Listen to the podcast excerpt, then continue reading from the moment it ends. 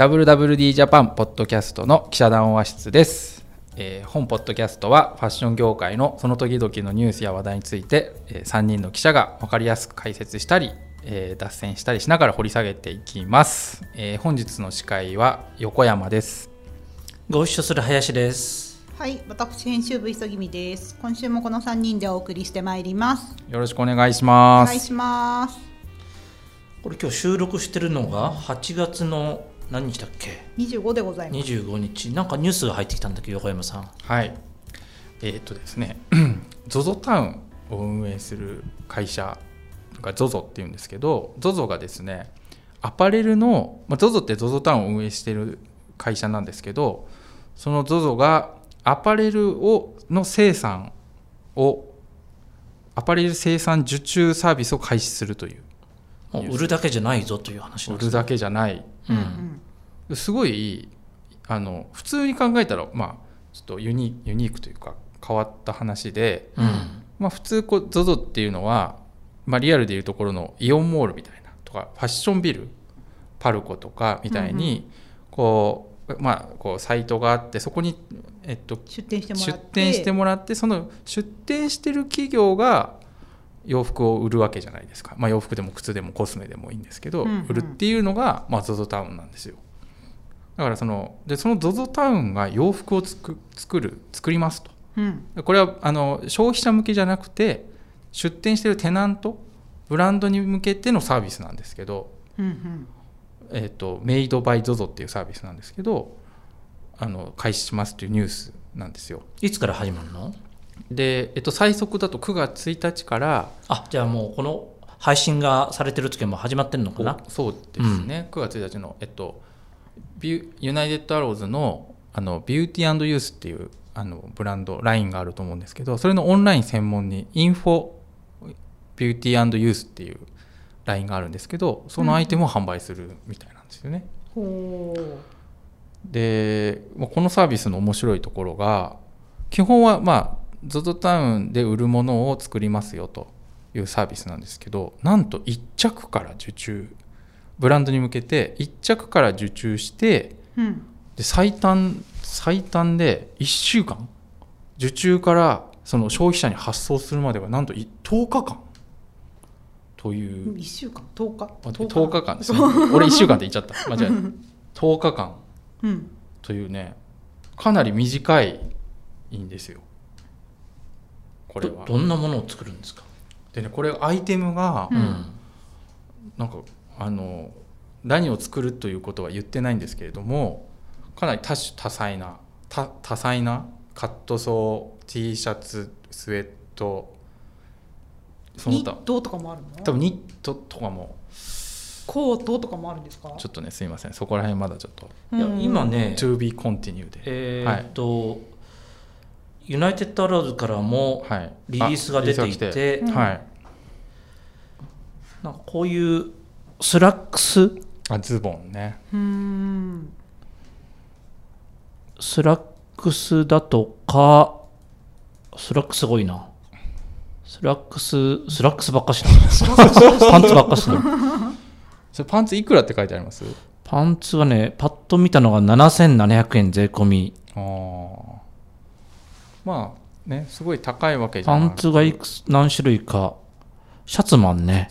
うん。シャツいくらですか？7700円。シャツボトム。まあ割と定番的なデザインに定番的じゃないか。ちょっとシンプルなデザインって言えばシンプルなデザインかな。色が4種類ぐらいあって。色がなんか独特ですね。うん。オレンジとか青とかある。だから基本的に今のところは、えー現時点でユナイテッドアローズから出るのはこのシャツとパンツみたいな、多分ね今後ね順次ね広げていくとは思うんですよね。アウターコートだとか、その他いろんなものが出てくるだろうと、そう。でまああのーここのポイントっていうのが、うん。要は在庫を持たないであの販売できるんでブランド側。ははいブランド側にとってはすごいメリットがうん。あるんですよね。でなんていうんですかだから無駄がないというかあのもちろんそのブランド側にとっても無駄がないしうん。アパレルにとってもこう余分なね在庫を持たなくていいんで。えでも逆にそう思うと ZOZO 側はさ、はい。そんなたった2着だけ受注しますとか生産してくださいとか言われたら、うんうん。コストとか大変じゃないんですか、と思うじゃないですか,、はい、だから多分そこが今回のポイントで、うん。まあ、すごくはっきりとは ZOZO 側もはっきりとは言ってないんですけど、うん。その法制協力 ZOZO はね自社工場は持ってないんですよ。当たり前ですけど。法制工場とは持ってないんで、あの協力工場。うん。その作ってもらう協力工場っていうのがあってでそこに多分ねその生産管理のソフトウェアを ZOZO が開発してでこうすごくね効率的に開発あの生産できる仕組みっていうのを多分作ってると思うんですよね。うんうん。らそこにまず乗ってやるっていう形になるのかなと思いますね。ではい、でこここから先は本当にまだ全然書いてないことなんで僕のまあそ想像というか予想なんですけど、はい。まあ、洋服作るにはもちろんそのなんていうのかな素材とか生地とかあの服資材ボタンとかファスナーとかあの値札とかいろいろあるいる必要じゃないですか。どはい。多分ねそこら辺は基本はおそらくなんですけどブランド側が用意するのかなという感じはしてますね。それぜ全部を ZOZO があの用意するっていうよりかは、うんうん。その生産のプラットフォームみたいのを多分 ZOZO 側が用意してこ工場とそのシステムみたいのを用意してうん。でやっていくっていう形になるのかなと。勝手なね。あうんうん。のこれから取材これ今申し込んでるんで取材で今後そこら辺をほ掘り下げていければと思うんですけどなんか多分そんな感じになるのかなと思うんですよね。でまあここここ取り上げようと思った理由っていうのが、うんなんかだ例えばだから ZOZO タウンって繰り返しなんですけどリアルで言うとパルコとかルミネみたいな存在だと思うんですよ。うん基本は売る場所場所を提供している人たちだと思うんですよね。そこが洋服作りますよっていうのって、まあ、普通だとなかなか考えづらいというか、うんあのあまあ、あんまりないと思うんですよ。イオンの PB とかあるよまあ、イオンの PB あるね。だそれプラ それとプライベートブランドじゃないですか。うんうん。だイオンモールであの売る服を、うん。なんていう例えばイオンモールってその巨大なね、まあ、パルコがまあ、いやパルコで売る服うちで作りますよみたいな。うん。あの行ってくださいみたいな。一着から作りますみたいな。でファッションビルでもなんかほら別注とかあるじゃないですか。うん。フェアとかで別注とか、でもそれはあくまでこうなんでプロモーションとかフェアでやるわけではいなんかその効率化っていうんですか？そのためにはうちが作るんでもう大丈夫ですよみたいな。あんまりないというかだから業業種普通だったらこうアパレルがいて、まあ、普通は昔は卸がいアパレルブランドがいて卸先の店舗があって。うん。でそのさらにその店舗が出るモールがあってっていうこう流れがあったのが多分その EC だからなんなんかいろいろなデジタルテクノロジーでいきなりこう場所売る場所がもう作る場所になるみたいな。業用業界の境がと解けちゃってる一気通貫でできる？な一気通貫できる、うん。非常にねこれはなんか新しいというかえなんかい。まいちでも ZOZO にとってどういうメリットがあるのかよくわからないです。あ ZOZO にとってのメリット？うん。えだってここでしか買えない服が、ここでしか買えないって言ってもさ正直今の時代さはい、ここでしか買えない。本当にここでしか買えないみたいなっていう価値でみんな買うかな。それ以上に何か何か深淵な何かがあるんじゃないかと思うんですけど。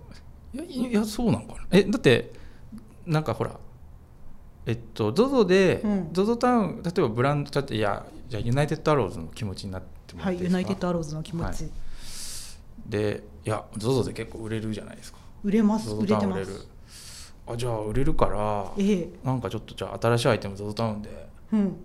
作るかみたいな、うん。でも ZOZO タウン専用に作ってさすがに ZOZO タウンで売れるけど、うん。まあ、余っちゃったりしたらそれ全部自分たち。わかりますよ。ユナイテッドアローズとしてはとってもいい仕組みだと感じました、いはい。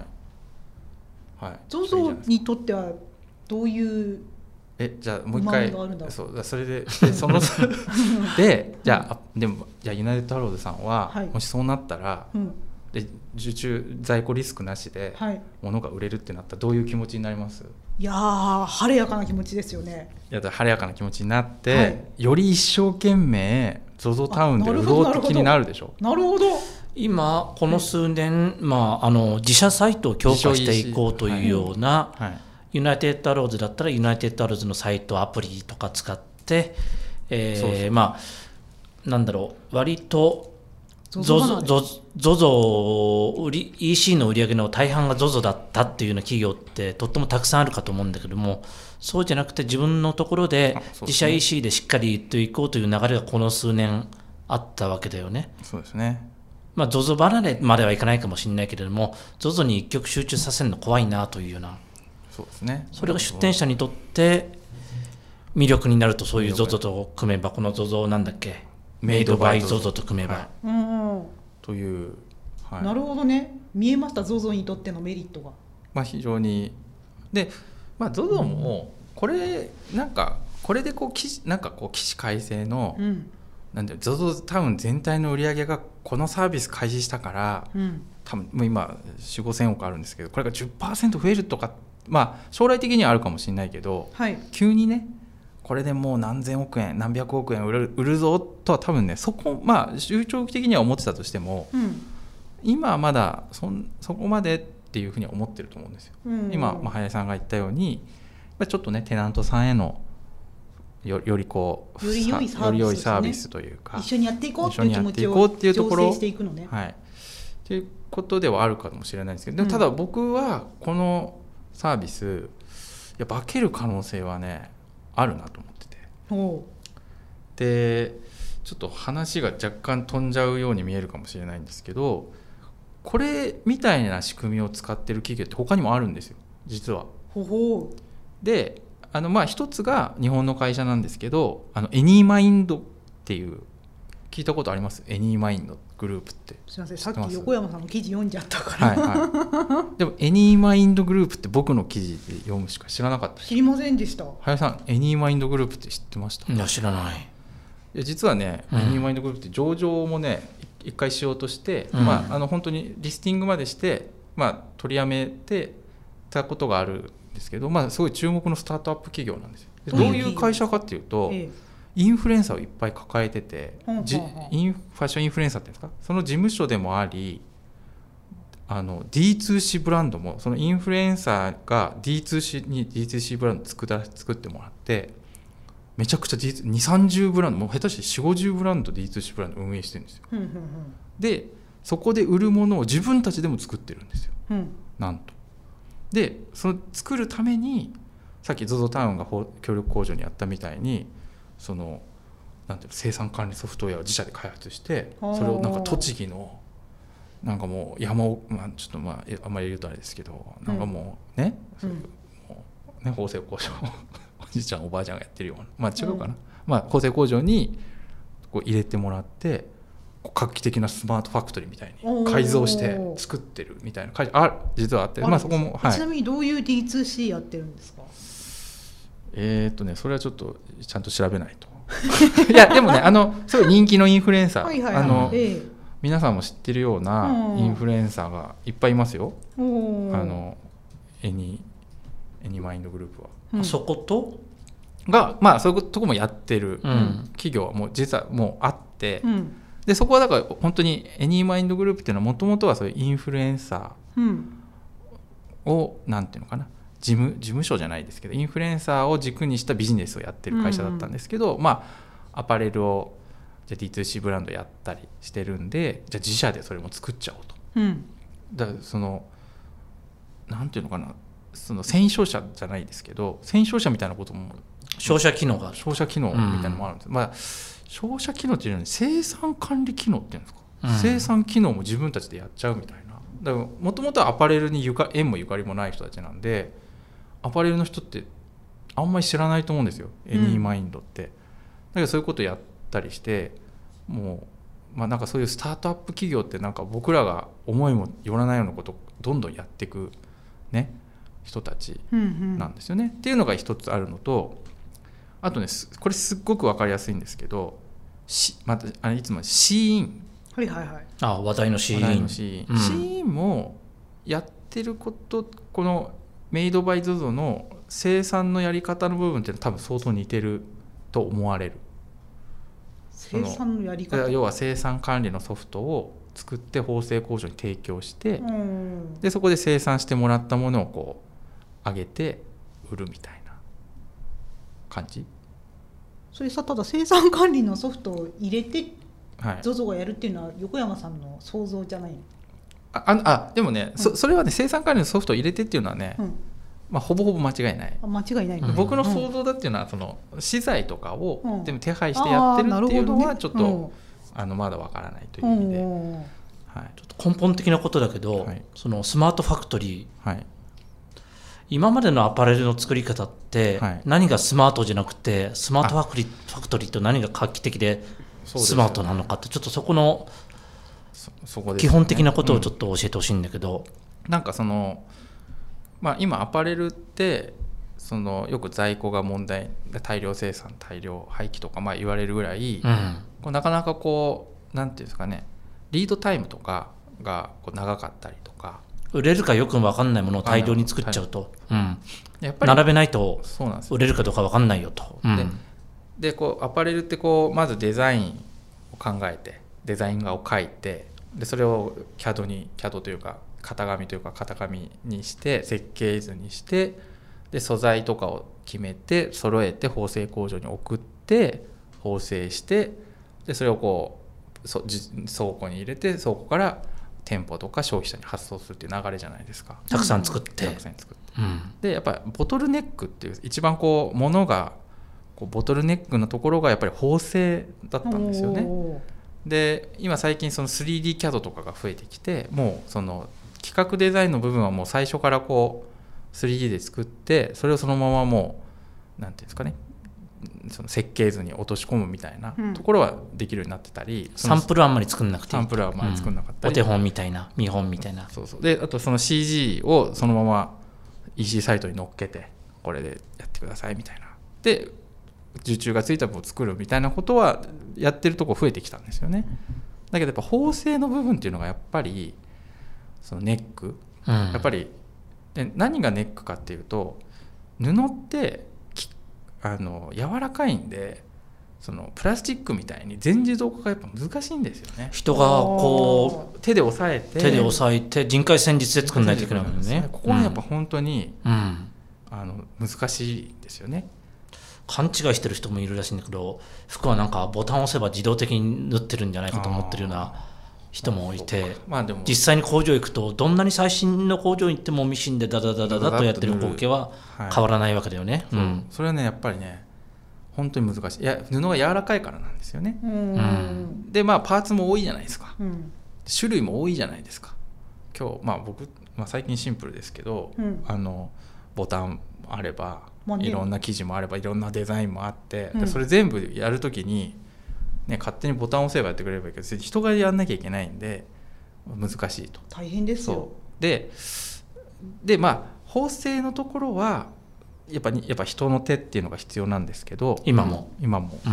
まあ、その縫製をするまでの時間っていうのをできるだけ短くしようっていうのができると生産効率が上がるんですよね。うん。で、まあ、例えばよく言われるのがそのライン生産って言ってこう一人の人はひたすら袖だけを一人の人はボタンだけをやるとかっていうふうにこう分業にして一気にこうバーンってやるとすごい効率よくうん。こうやあの生産できるんですけどそうすると逆にこう大量生産じゃなきゃいけなくなっちゃうんですよね。あなるほどね。そう。3000枚作るんだったらいいですけどみたいそなう。で少量生産だと、うん。あのなんていうのセル生産っていうんですけど一人の人が1個全部作るみたいなうん。の方が効率いいんですよね。うん。でそうすると今度は生産管理するのが大変なんですよ。この人がいなんかこうなんていうの一日に何着人によっても違うだろうし。でまた覚えたのにまた違う縫い方するって結構面倒くさいじゃないですか。めんどくさいです面倒くさい。だからそういうのをこう多分ねそのソフトウェアの力でこうなんていううまくこうちっちゃい工場が多分30個ぐらいあるのを、うん。こうあなたはこれをなんこの日に何着あそこが空いているみたいなそうそうそうピピピピピっつってうん。なんかやるんじゃないかなと思って、すごいね。うん、っていうのが多分そのスマートファクトリー。で僕結構スマートファクトリーに関しては2012年ぐらいから結構継続的に取材してきたんですけど。コナさんこのネタ好きですよね。そう。で昔はうん。どっちかっていうと、工場が頑張ってやるみたいな。工場の人たちがスマートファクトリーをやるっていうのが、まあまあ、すまあ、メインだったね。ハードから変えてきそうまハードウェアから変えていくっていうのが、でもなんか最近の流れを見てると、うん。小売りのその一番プラットフォーマーがやるみたいな流れになってそのハードウェアはもちろんその徐々にこうねパワーアップしていくんだけどまあ、でもどさ話聞いてるとソフトを変えればだいぶ変わるわけでしょ、そう。それでかなり変わるってことが、うん。それが正正解じゃないですけど現時点では正解だということにうん、なっている。なってきたなと、それの最大の成功がシーンだとかまあ、シーン。グローバルでいうと多分シ規模的には。ーンなんだろうなとう思って、ん。やっぱりそのでシーンのすごいところはうん。さらにやっぱそのなんていうのかなこう受注そのこれをどれだけ売れるかっていう受注予測とかそのこれをどれだけ売るために何をするかみたいのが多分うんかなり自動化されてて、のなんていうの一つの自動のノウハウ化されてるっていう自動化されててあのすごい巨大な規模でできてるってうんいううん。確立してるっていうただ作るだけじゃなくて売る受注なんていうの需要予測みたいなところもこのシャツだったら何千枚。そう何年前これこのズボンだったら何万枚売れるなというようなのを需要予測ができると。でそれもなんか最初100枚ぐらいしか全部作んないらしいんですよね。うん。うん。でもう売り切れて作らないのも大半なんですけど、うん。すっごい売れるって分かったらもうドーンと作ってうんうん。みたいなことがこう分かるようになってるみたいなんですよね、だかうんら多分今後 ZOZO もそういうところを狙っていくんじゃないのかなとは思うんですよ。需要予測みたいのができればテナントさんと一緒になってこれ売れるんでどんどんやっていきましょうみたないな。るほど、うん。これでドーンといきましょうって。ドーンといきましょうと ZOZO ってこの間その ZOZO スーツやめますみたいな。あそうそうそう。プライベートブランドをやってたわけじゃないですか自分たちで。やってた。それと今回の流れっていうのはどういうふうにこううん。結びつくというかそうそう。つながってんの？そうなんですよ。で、まあ、ノウハウはもちろんこのピプライベートブランド ZOZO の時にいろいろ蓄積してたわけですよね。多分そのプライベートブランドを作るために自社でいろいろ開発しなきゃいけないじゃないですか。それあの、のやんなきゃいけない人材だって必要だし、うん。あのでその時に ZOZO が、まあ、さなんかさやっぱテック企業だなと思ったのはやっぱり自分たちでそのソフトウェアを洋服を作るためのソフトウェアを開発ししたんですよね。初めてだ初めて。でそのノウハウっていうのがこのメイドバイ ZOZO にはかなり生き生かされてて。うん。で CAD とかも作ってるらしいんですよね。あれ？あの CAD あの,、うん。あのアパレルの設計ええソフト。えもう設計ソフトを自分たちで作ったの？も作ってる。ソフトを作ってる。ソフトウェア、うん。うん。CAD ソフトも実開発してる。まだあの表に出てるかどう表っていうか使ってるかどうかは別としてうん。もうゼロから。だからそう東レのクレアコンボとか、うん。3D だと黒とか。黒とか、うんブラウズイスラエルのブラウズウェアとかやってるんですけど、自分たちも作ってるし独自のやつを。本気だね。そうそう、でうん。かなりその時にいろいろバーって作ったらしいんですよ。うんでまあプライベートブランド事業自体はやめたんですよね。うん。でそれをね僕本当にせ正解というかうん。それはダメだと思うんですよ。当たり前ですけど。まあそうだよね。ゾゾそれをやっちゃったらさ デベロッパーさそうそう。んがさそれやっちゃさみたいな。そうそう、うん。だ本来は ZOZO タウンっていうのはあくまでモールだから、うん。ブランドあっての ZOZO タウンなんですよね、うん。らそれをさお俺たちがやって俺が売るからみたいなことされたらさそりゃもうね今までの売れ筋の情報をあなたたち抜いてたんだみたいな気持ちになるよね。もあるしなんかあの ZOZO タウンだからコラボとかももしかしたらあるじゃないですか、うん。その呪術廻戦とかさ、うん。ミッキーとももしかしたら ZOZO タウンだったらコラボあのやりやすいかもしれないですかうん。でそうするとさテナテナンラフォーレとかさパルコとかもみんなそうだけど、フェアとかは、まあ、ディズニーとかもよくラフォーレやったりすると思うんですけど、それはテナントさんラフォあのディズニー側もラフォーレだからじゃあ一緒にやろうってなるけど、うん。でもラフォーレさんラフォーレとしてはテナントと一緒に盛り上げてこうそのためにこうディズニーにこうお願いしに行くわけじゃないですか。だから共存共栄なわけでしょそれを今度さプライベートブランドやるんでもうあなたたちは別にみたいな。いや別にとは言わないけど俺たちやるんでって言われるとすごいもうムッカーっとしますよね。まあそのその向かは分かりますよ。だからこう、うん。なんていうの？プライベートブランド ZOZO って方向的には全く逆で、まあ、そこでやっぱすごいノウハウが貯められたんだけどそれをもうちょっと、ね、テナントさんと一緒にこう使っていこうっていうところが、あ最近の ZOZO のなんか変化というかあの、いい感じじゃないですかそういい聞くと。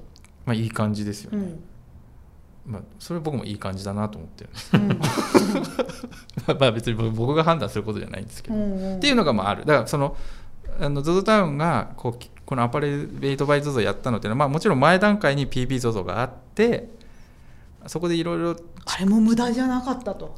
まあ無駄にしなかったってことですよね。素晴らしいね。うん。まあそうなんかそう結構ねややってたのどうすんのかなと思って PBZOZO 撤退するって言って、ね。だからこういう形ででなんかマルチサイズとかいろいろやってたんですけど、うん。この、P、メイドバイ ZOZO の方がこういい感じだなと思いますけどね。あのという。で、まあ、今後だからこういうの増えていくと思うんですよ。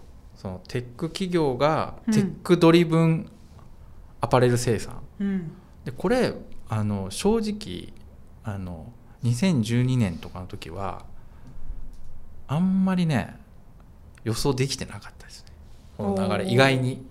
あのはい。ハードを変えなきゃハードを変えなきゃだったから。そうそうそうそうそう、ん。あこれかと思って。うん。なんかまああんまりドキドキはしないけどまあ合理的だよね。合理的だよね。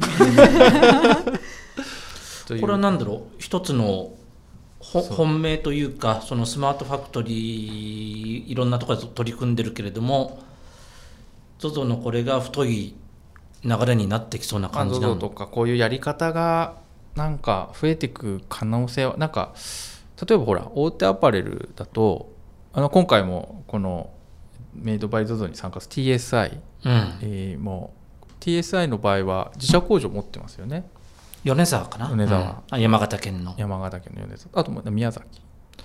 宮崎ってまだあったっけ？ちょっと確認しないとあれだけど。も、うん。もあって。うん。TSI なんか自社工場あるわけじゃないですか。オンワードもあるし、ね。ワールドもあるし。だあのそこでこういうそういうスマートファクトリーなんていうのかな？こういう ZOZO みたいなやり方がさうん。やっていく可能性はでなんかほらえっ、とシタテルにシタテル TSI はい。なんか出資して、仕立てるってなんだっけ？シタテルってそのシタテルは、えーなんだっけな。あのクラウドソーシングっていうとすごいあの語弊があってシタテルからはいちょっと違いますっていつも注意を受けてしまうんですけおどまあその生産を効率化するアパレル生産を効率化する仕立てるクラウドっていうこう要はこまあうすごい。どこの工場が空いてるかが分かるわそけですよね。う。すごい何万件の縫製工場、うん。あじゃあ何千件かな？縫製工場をまあこう多くネットワークしてでユーザーが2万とか3万いて、うん。ユーザーっていうのはアパレルアパレルブランドとか服を作りたい人。うん。がこうマッチングするっていうんですかね、うん。で実際に生産とか、うん。ただ単にマッチングするだけじゃなくてもう生産管理ぐらいのことができるみたいな、っうんていうのが仕立てるで、まあ、仕立てるなんかも結構面白くてもともとはそのアパレル企業とかユニフォームとかそういうところを想定してたらしいあのまあメインの今でも多分取引先が多いと思うんですけど結構なんかねいろんななんていうの異業種その JAXA とか異業種が結構こう参入すなんかゆ使うらしいんですよ。うんあとそのなんだっけな小学館とかがあのあ集英社とか IP なんてそのキャラクターとか持ってるんでキャラクターグッズを作るときうに、ん。よし立てる使ってみようかなみたいな。あちょっとドラえもんグッズ作りたいそうそう。でも、うんなんかアパレル作るの結構まあなんかめんまあその作ろうと思えば作れるけど、うん。な変なの作っちゃうと逆にそのまあおね、ちょっとしたおまけぐらいだったらいいけど、うん。ちゃんとやっぱり呪術廻戦だったらやっぱりちゃんと作りたいみたいなのあるじゃないですか、うん。そういう時にあ仕立てるゃんとすごいいいのが作れたみたいな。小ロットでね、うん。みたいな。うんうんうん。なんかそういうのが増えてるらしいんですよね、ん。面白いなと思って。そういうこうちゃんと生産のプラットフォームさえあれば既存のアパレルだけじゃなくていろんな新規加入っていうんですか？新規参入みたいなのが増えるみたいな。今までアパレルでは存在しなかったき既存のアパレルで存在しなかったあるいはちょっとこう埋もれ埋もれてたりというかこう個人ぐらいでやってたのがこうきちっとビジネスとしてブランドとしてうん。立ち上がるきっかけになったりとか、えなんかシタテルの話は分かったんですけど、うん。そのなんで TSI もみんな？そうそうだから TSI はシタッテルの技術を多分その米沢工場にうん。こうドカンとこう入れてシタテルの技術？テクノロなんつうの？あシステム？シシステムっていうのかな、そういうのでこう米沢工場をスマよりこうまあのもともとねスマートファクトリーとして名高い工場なんですけどそれをよりこうレベルアップさせるというか。まあまだ新しい工場だよね、うん、そうですね。こう新しい工場。建て替えて、うん、綺麗な僕も一回行ったんですけどはい。そうやってじゃあシタテルと TSI の工場で一緒にやれるんだったらさ ZOZO ね。に乗っからなくてもよくない？ね。まあでもいろいろな可能性は、そう。でもなんかうん。1着最低1着からうん、10日以内ってその TSI みたいに自社工場を持ってるアパレルからしてもおってちょっと思うと思いますよ。そのメイドバイゾゾメイドバイゾゾうん。使いやすいなって多分思ったと思うんですよね、うん。マジマジで？って思ったと思うんですよ。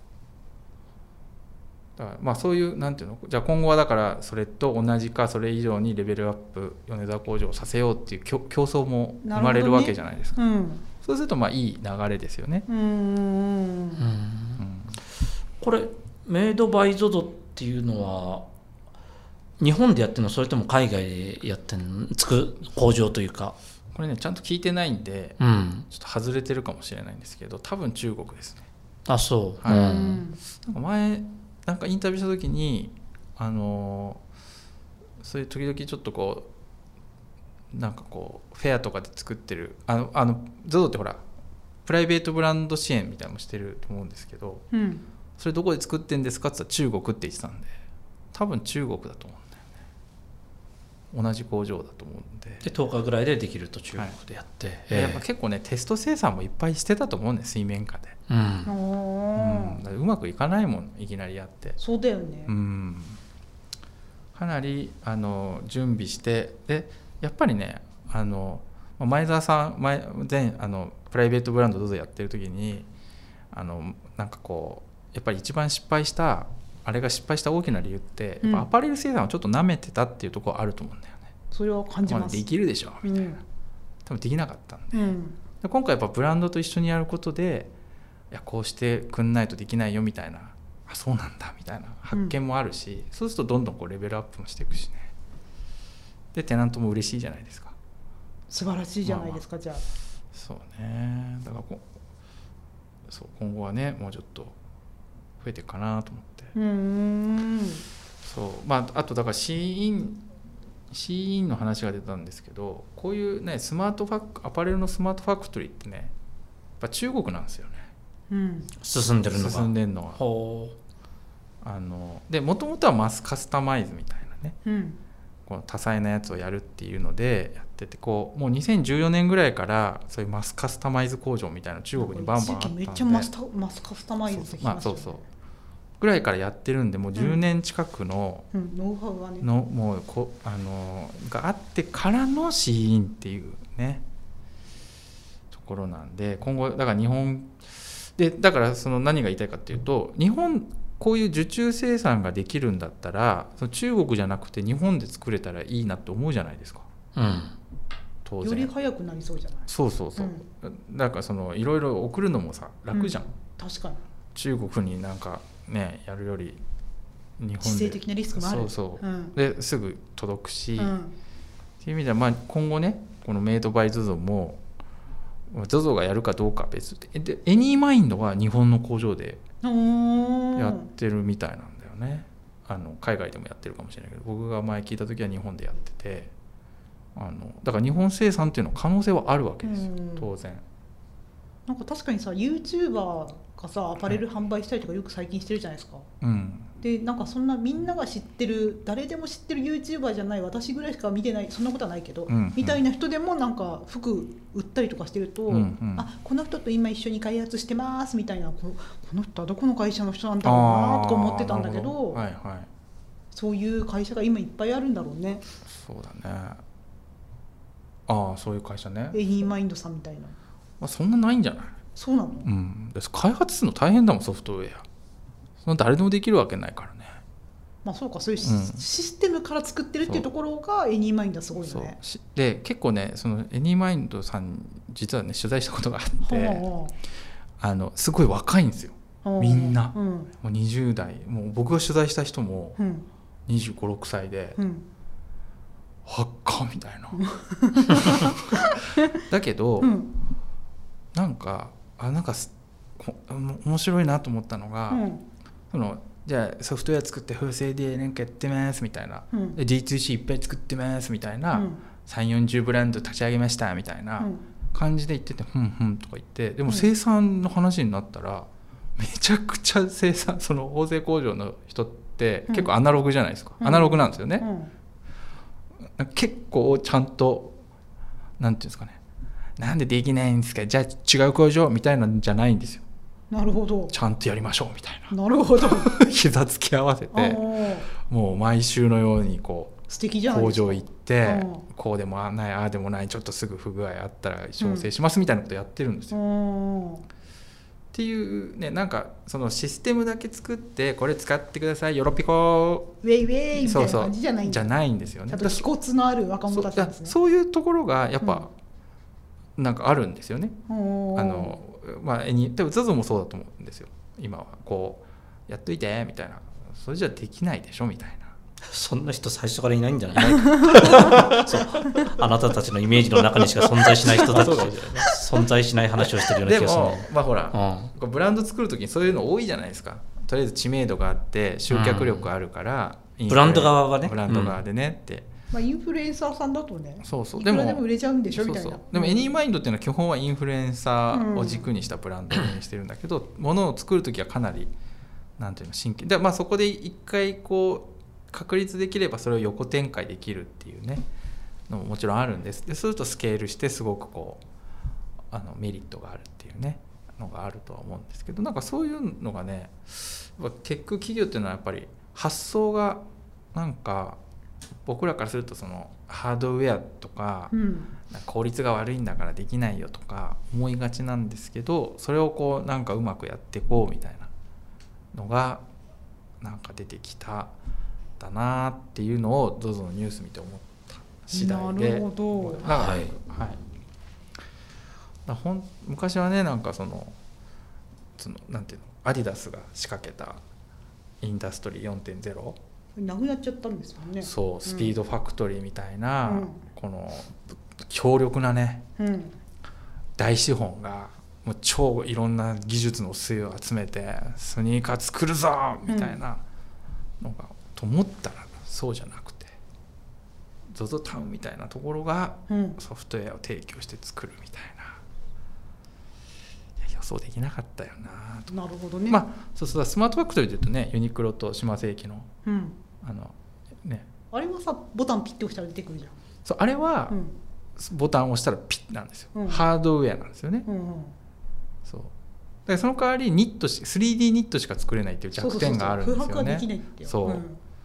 セーターしか作れないっていうね、別にそれはそれでいいと思うんですセーターに関しては強力なあのうん仕組みっていうのがもう超、ね、有料企業がタッグを組んでやるっていうパターン、うんだけどなんか多種多彩な洋服を作るんだったらこのやり方。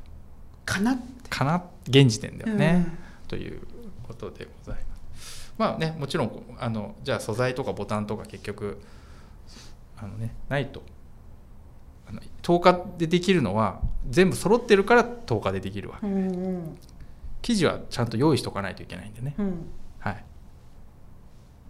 そこはちょっとはい間違えないでほしいなと。思ってます。はい。